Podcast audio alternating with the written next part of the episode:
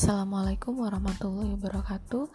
Kembali lagi pada podcast fisika medis untuk bab fisiologi pendengaran. Di sini akan dijelaskan terkait e, konsep fisika dasar atau fisika medis dalam proses e, pendengaran. E, pada podcast ini saya lampirkan juga file lampiran PowerPoint yang kurang lebih 40 slide di situ menjadi bahan pendukung untuk podcast ini. Uh, yang pertama yang akan saya beri pengantar yaitu terkait uh, suara ya. Jadi uh, dalam proses pendengaran ini tidak terlepas kita yang kita tujukan yaitu bagaimana kita menangkap suara suara yang didengar telinga manusia ini mengalami perubahan adanya e, sinyal yang mana sifatnya ini mekanik. Nah, hal ini yang menjadi sinyal yang nantinya akan diteruskan oleh saraf pendengaran dan e, menuju ke otak sebagai informasi. Nah, e, proses mendengar ini tentunya tidak lepas dari organ yang mana disebut dengan telinga. Nah, pada slide saya jelaskan di situ bahwasannya arti dari telinga yaitu suatu organ pendengaran yang mana fungsinya menangkap dan merubah bunyi berupa energi mekanis menjadi energi elektris secara efisien dan kemudian diteruskan ke otak untuk didasari, disadari serta dimengerti dan dipahami sebagai sistem organ pendengaran. Nah, itu berikut uh, penjelasan terkait uh, telinga manusia. Nah, uh, pada telinga itu terbagi atas beberapa bagian beserta uh, fungsinya ya. Jadi ada telinga bagian luar, telinga bagian tengah dan telinga bagian dalam. Nah, sebelum kita menuju bagian-bagian telinga tersebut, di sini saya cantumkan telinga ini dibagi menjadi sistem organ pendengaran e, perifer dan sentral. Nah, pada bagian perifer itu apa saja dan bagian sentral itu apa saja. Nah, yang dimaksud dengan telinga dibagi menjadi organ pendengaran perifer itu bagian luar otak dan bagian batang otak. Nah, ini meliputi yang tadi saya sebut ada telinga luar, telinga tengah, telinga dalam dan ada saraf koklearis. Nah, kemudian untuk yang sistem organ pendengaran sentral itu ada nukleus koklearis, olfatorius, kemudian lemnicus lateralis, colliculus inferior, cortex cerebri atau area wernickel ya. nah, e, ketika sudah dibagi menjadi sistem organ pendengaran perifer dan sentral, nah nanti ini menuntut kita untuk mengetahui anatomi telinga secara utuh. Jadi saya minta tolong untuk uh, rekan-rekan mahasiswa untuk belajar terkait anatomi telinga. Yang paling penting adalah uh, strukturnya apa saja, bagian-bagiannya apa saja dan fungsinya apa apa saja. Uh, lanjut di slide berikutnya saya beri uh, kata kunci di sini bahwasanya gangguan pendengaran itu mempengaruhi gangguan komunikasi. Jadi nanti ketika kita mempelajari anatomi fisiologi pendengaran, kemudian konsep fisika dalam proses pendengaran, kemudian bagaimana proses pendengaran secara uh, fisiologi. Jadi mulai dari awal uh, telinga menangkap gelombang bunyi, kemudian ditangkap oleh otak berupa suara itu bagaimana prosesnya. Nah, ketika di dalam sistem fisiologi pendengaran itu terjadi adanya gangguan, maka ikut itu juga mempengaruhi adanya gangguan e, komunikasi dalam artian ketika informasi yang disampaikan otak tidak menyeluruh maka juga ada e, dampak. Nah, gangguan pendengaran di sini e, saya sebut yaitu ada beberapa penyakit e, dalam pendengaran. Nah, di sini nanti akan dijabarkan juga e, dalam gangguan pendengaran itu ada apa saja. Nah, untuk lebih jelasnya lagi kita masuk ke dalam konsep mendengar. Nah, kalau tadi kita sudah uh, dapati pengertian dari suara, kemudian yang menjadi uh, apa organ pendengaran di sini yaitu telinga. Nah, sekarang kita memahami dari pengertian mendengar. Nah, mendengar ini merupakan sebuah proses saya sebut proses biofisikal. Kenapa? Karena memang di sini ada konsep fisika yang uh, diterapkan ya dalam uh, sistem fisiologi pendengaran, maka disebut dengan biofisikal ya. Kemudian konsep dari das, konsep dasar dari mendengar ini uh, di sini saya tuliskan merupakan uh, suatu kejadian fisik atau dunia fisik dari suara yang berinteraksi dengan dunia biologis. Nah, jadi ini yang um, arti dari biofisikal. Jadi ada uh, konsep dasar fisik dan interaksi dengan dunia biologis. Nah, apa yang dimaksud dengan dunia biologis? Nah, ini merupakan ada sel-sel di dalamnya, ada saraf-saraf, kemudian ada komunikasi kimiawi. Nah, di sini yang terjadi adanya proses pendengaran tadi. Nah, di sini saya beri uh, tambahan tabel ya, ada konsep uh, fisika meliputi apa saja yang masuk ke dalam proses pendengaran tersebut. Kemudian ada uh, secara biologi apa saja. Nah, berupa uh, dalam konsep fisika kita harus mengetahui dulu gelombang itu apa, frekuensi itu apa, amplitude itu apa, tekanan itu apa. Ternyata variabel-variabel ini juga mempengaruhi dalam proses pendengaran. Ya. Nah, kemudian uh, di garis bawahi dalam variabel-variabel dalam konsep fisika di sini ada yang dinamakan penekanan. Ternyata tekanan ini punya memiliki peran penting ya atau saya tuliskan di sini bahwasanya tekanan merupakan tahap awal uh, dari dari konsep fisika dalam proses uh, mendengar. Jadi uh, kenapa kenapa menjadi tahap awal? saya menceritakan sedikit ya variabel apa saja yang mempengaruhi di konsep dasar fisika ini ada gelombang, kemudian ada getaran, Nah, pada awalnya uh, gendang telinga ini disebut dengan uh, gendang karena ya. Jadi nanti dalam uh, pengenalan sistem organ pada uh, pendengaran pada telinga nanti kalian akan menemukan yang dinamakan gendang telinga. Nah, kenapa di di sini disebut dengan gendang telinga. Nah, ini sering didengar di konsep fisika itu yang paling sering disebut peran dari proses pendengaran ini e, suatu organ yang menangkap adanya gelombang bunyi ini kan yaitu gendang telinga. Nah, kenapa disebut sebuah gendang? Karena gendang telinga ini e, identik sebutan sebagai misalkan gendang musik ya, sehingga ini ini disamakan perilakunya.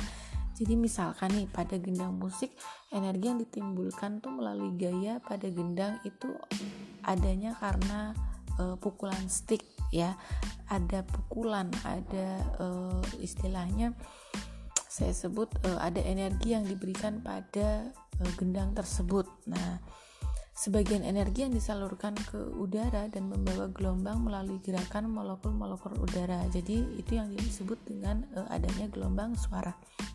Jadi gelombang tersebut kemudian masuk ke liang telinga dan e, menyebabkan adanya e, tekanan pada gendang telinga. Nah, tekanan itulah kalau pada gendang musik itu terjadi adanya pukulan. Nah, sementara kalau pada organ pendengaran tekanan itu disebabkan adanya e, rambatan udara ya rambatan udara sehingga terjadi adanya getar, tekanan pada gendang telinga di mana hmm, gelombang tersebut yang kemudian masuk ke liang telinga tadi kemudian dan menyebabkan tekanan pada gendang telinga sehingga mengirimkan gelombang-gelombang sebagai getaran melalui uh, tulang martil, inkus dan steps. Nah, ini nanti uh, tugas kalian untuk tugas mandirinya adalah mensinkronisasi penjelasan fisiologi pendengaran dengan bagian-bagian telinga dan kalian sekalian nanti uh, mencari tahu ada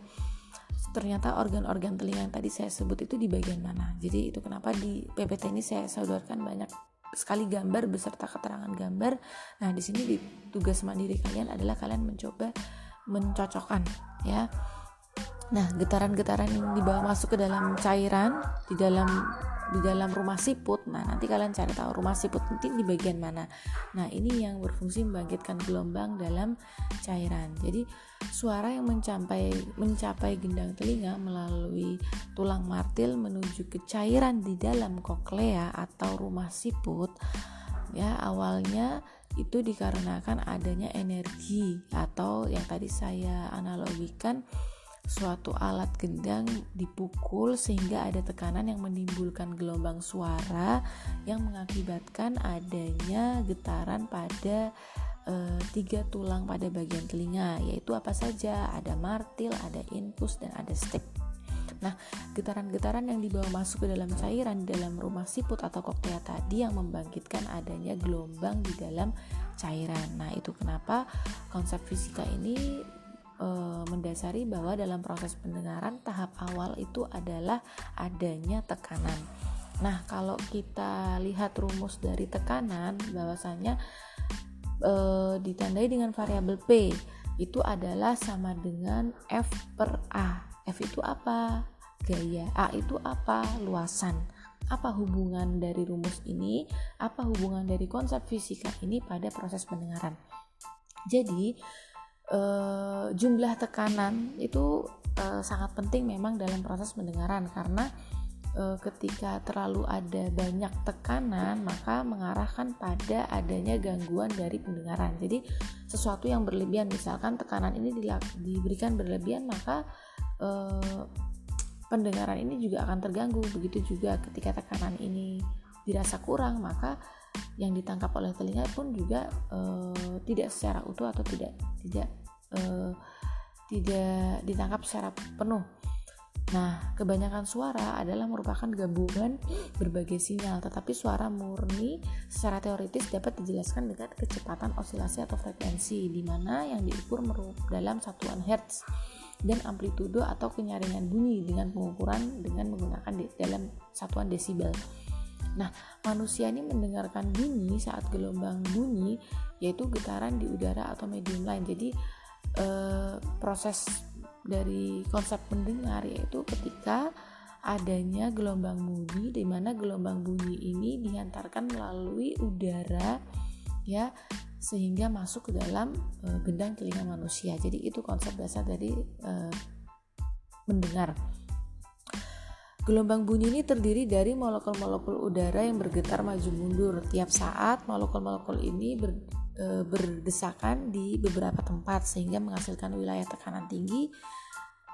Tapi bisa jadi di tempat bagian-bagian tersebut itu merenggang. Nah, e, proses ini hingga mencapai nanti di gendang telinga. Nah, ini memiliki peran penting di uh, dunia biologis tadi. Jadi meliputi apa saja yang mempengaruhi uh, gelombang bunyi ini masuk ke dalam uh, teling gendang telinga yaitu ada sel-sel saraf di situ. Jadi itu yang nanti berfungsi dalam tahapan bagian sebelum masuk ke gendang telinga. Seperti itu ya.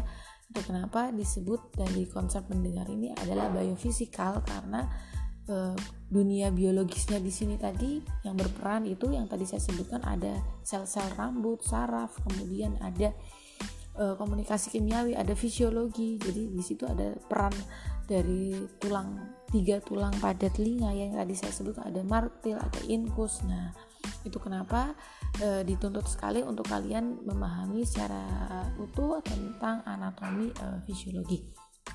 Nah, uh, saya lanjut ke slide yang ketujuh yaitu terkait uh, pengertian dari fisiologi pendengaran. Ya tadi kalau kalian sudah memahami tentang suara, terus bagaimana suara itu menjadi tahap awal dari proses pendengaran, terus memahami konsep mendengar itu sendiri. Nah, di sini saya beri pengantar lagi sekali lagi dari proses mendengar ya pendekatannya dengan sistem fisiologi pendengaran. Nah, proses mendengar diawali dengan ditangkapnya energi bunyi oleh daun telinga dalam bentuk gelombang yang dialirkan melalui udara atau e, tulang ke koklea. Nah, proses mendengar ini ada terjadi tiga tahapan, tahapan pemindahan, konversi dan pengantaran. Nah, ini sudah mulai masuk nih dari dalam ke dalam proses pendengaran. Pada tahapan pemindahan ini dimaksudkan adanya perubahan adanya energi fisik berupa stimulus bunyi ke organ pendengaran. Terus kemudian kalau pada tahap konversi ini ada perubahan energi fisik stimulus tersebut ke organ penerima. Terus kemudian ada tahap penghantaran. Nah, ini ada tahap penghantaran infus saraf ke korteks pendengaran. Jadi ini pada tahap penghantaran ini yang tadi saya sebutkan uh, ada informasi ke otak. Jadi ketika gelombang bunyi tadi sudah ditangkap oleh gendang telinga, bagaimana kita bisa tahu bahwa oke okay, saya mendengar adanya suatu suara yang masuk. Nah ini bagian penghantaran impuls saraf yang secara cepat menginformasikan kepada otak sehingga otak langsung sadar bahwa oke okay, ada terjadi suatu uh, suara. Nah nanti ini kalian bisa baca sendiri ya. Itu ada outer ear, middle ear sama inner ear. Nah itu yang tadi saya bilang. Ada telinga bagian luar, telinga bagian tengah, telinga bagian dalam. Kemudian ini anatomi yang slide berikutnya. Itu saya beri gambar secara uh, lebih lebih lebih dekat lagi ya sehingga biar kalian bisa membayangkan. Nah uh, di situ ada bagian-bagian sistem organ yang paling berperan penting ya. Ada koklea yang sering saya sebut di awal tadi. Terus kemudian ada central axis ada struktur ductus koklea ya itu meliputi koklea tadi. Jadi kenapa koklea berperan penting di sini? Yaitu karena organ pendengaran berbentuk menyerupai rumah siput ini ya eh, yang tadinya berperan penting dalam eh, menangkap gelombang bunyi karena berpengaruh dari eh, cairan yang masuk ya. Jadi nanti meliputi sel-sel saraf sel-sel rambut nah, nanti berujung pada uh, koklea. Nah di situ saya sudah beri penjelasan mungkin di slide ke-13 itu kurang jelas uh, bahasa Inggrisnya tapi yang yang paling penting adalah di situ saya me menunjukkan ya di situ ada uh, gambar dari uh, saraf koklearis ya terus yang tadi uh, sel-sel saraf atau sel-sel rambut. Nah itu yang dimaksud dengan membran basalis jadi uh, gerakan membran basalis ini dihasilkan oleh gelombang yang berjalan naik turun di dalam koklea. Jadi menggerakkan sel-sel rambut dan mengeksitasinya. Jadi karena ada pergerakan dari sel-sel rambut inilah tadi sehingga hmm, terjadi eksitasi dan ini menjadi transmisi saraf dan uh, yang diteruskan nanti menuju ke otak dan ini terjadi pada organ korti.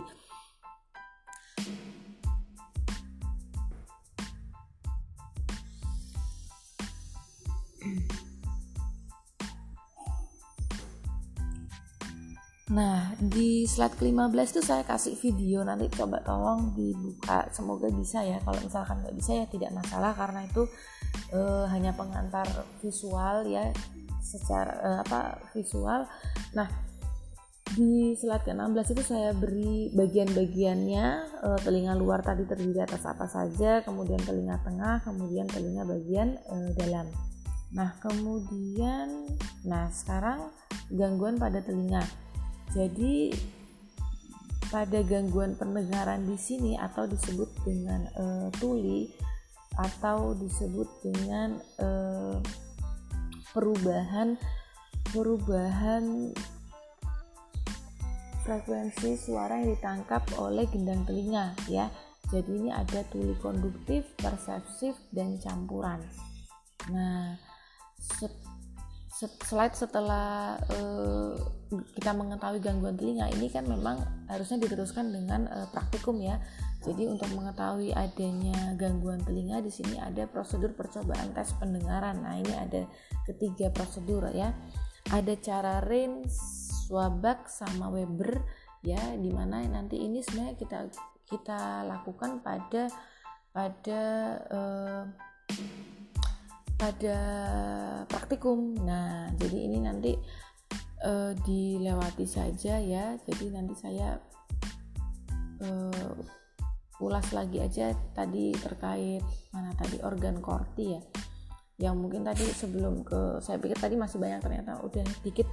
Nah, ini organ korti. Jadi ini organ korti ini mengapa penting karena memang di dalamnya ada koklea yang tadi saya sebutkan ya jadi organ kortit ini terletak itu tepat di atas membran basilaris jadi nanti tolong dilihat ya makanya saya tulis di sini di dalam organ kortit itu ada gerakan membran basila, basila, basalis nah karena organ korti ini terletak di atas membran basilaris di seluruh eh, bagian panjangnya ya jadi ada terdapat mengandung sel-sel rambut yang merupakan perannya itu di situ sebagai reseptor suara. Nah, sel rambut ini menghasilkan sinyal saraf jika rambut permukaannya mengalami perubahan bentuk secara mekanik. Akibatnya apa? Perubahan bentuk secara mekanik ini yang dimaksud apa? Ada perubahan gerakan. Akibatnya apa? Itu ada gerakan cairan di telinga bagian da dalam. Nah, eh, yang tadi saya sebutkan eh, gendang telinga menangkap frekuensi ya e, dengan satuan hertz jadi resonansi frekuensi tinggi dari membran basilaris ini terjadi e, dekat dengan e, basis tempat gelombang suara memasuki koklea melalui jendela oval dan resonansi frekuensi rendah itu terjadi dekat apex jadi tadi yang saya bilang tulang bagian-bagian tulang telinga ya ada ignus apex nah nah kalau pada resonansi frekuensi uh, rendah itu terjadi dekat dengan apex. Kalau pada tinggi terjadi dekat basis. Nah, sel rambut dalam mengubah gaya mekanik suara atau saya sebut getaran cairan pada koklea itu menjadi impuls listrik. Jadi menjadi tolak ukur e, seberapa besar transmisi impuls yang nanti disampaikan ke otak. Seberapa besar impuls listrik pendengaran yang nanti akan disampaikan informasinya ke otak. Ya. Jadi sel rambut dalam sel rambut bagian dalam yang mengubah gaya mekanik suara atau getaran cairan koklea itu menjadi impuls listrik pendengaran. Ya, jadi impuls listrik pendengaran ini merupakan potensial aksi yang menyampaikan pesan pendengaran ke korteks cerebri ya, atau yang biasa saya sebutkan tadi di awal impuls listrik pendengaran yang nanti ditransmisikan menjadi informasi ke ke otak ya. Jadi nanti uh, ketika kamu mensinkronisasi dengan bagian anatomi telinga nanti akan terlihat bahwasanya bagian-bagian telinga yang merupakan bagian-bagian penting dalam proses pendengaran ini ada eh apa saja seperti itu. Nah, uh, dalam prosedur percobaan tes pendengaran itu nanti di praktikum ya, ini praktikum masih saya saya pikirkan. Kembali lagi kalau memang nanti saya lihat hasil hasil hasil dari mengisi form tadi ya. Kalau memang kalau memang kalau memang nanti uh, dirasa memang harus dilakukan secara luring maka memang harus dilakukan secara luring. Nah ini ada saya beri bab terkait transmisi bunyi ya bagian slide transmisi bunyi. Jadi uh, gelombang bunyi ditangkap oleh daun telinga dan ditransmisikan dalam metus nah ini bagian anatomi banget ya. Tapi kalau dari konsep fisika saya minta kalian cukup uh, mengetahui bahwa transmisi bunyi itu gimana sih prosesnya. Nah ketika ditangkap oleh telinga bagian luar diproses bagian dalam kemudian bagian uh, dalam. Nah setelah ditangkap oleh bagian dalam terus bagaimana ketika kita bisa mendengar suara. Itu bagaimana proses dia mentransmisikan ke ke otak seperti itu. Nah ini saya berikan nanti kalian bisa uh, membaca ya uh, membran timpani ini perannya sini seperti apa ya kenapa tadi eh, sel-sel rambut itu bisa menghasilkan sinyal kenapa kok disebut dia merubah bentuk secara mekanik ya ya karena ada getaran melalui uh, udara berupa gelombang kemudian ada perubahan mekanik di sel rambut yang nantinya akan menggerakkan cairan di koklea kemudian di situlah nanti ditangkap ditunjukkan adanya oh ini adanya adanya sesuatu yang masuk nah berupa gelombang suara. Nah kemudian nanti setelah itu ada proses transmisi bunyi. Nah transmisi bunyi ini prosesnya bagaimana lagi? Seperti itu ya. Nah ini di membran timpani. Tolong nanti dibaca terus kemudian ada osikel tulang pendengaran dan gerakannya. Nah ini tadi yang saya sebut ada tiga tulang pendengaran. Ada inkus ada step ya. Nah ini uh, skema-skema tulang. Ada organ korti nah ini saya saya cari gambar-gambar yang memang uh, merujuk pada penjelasan tadi. Cukup jelas jadi kalian bisa uh, mempelajari secara berulang. Itu tadi penjelasan organ korti tadi ya. Jadi tidak ada ini. Nah ini frekuensi tinggi frekuensi rendah ya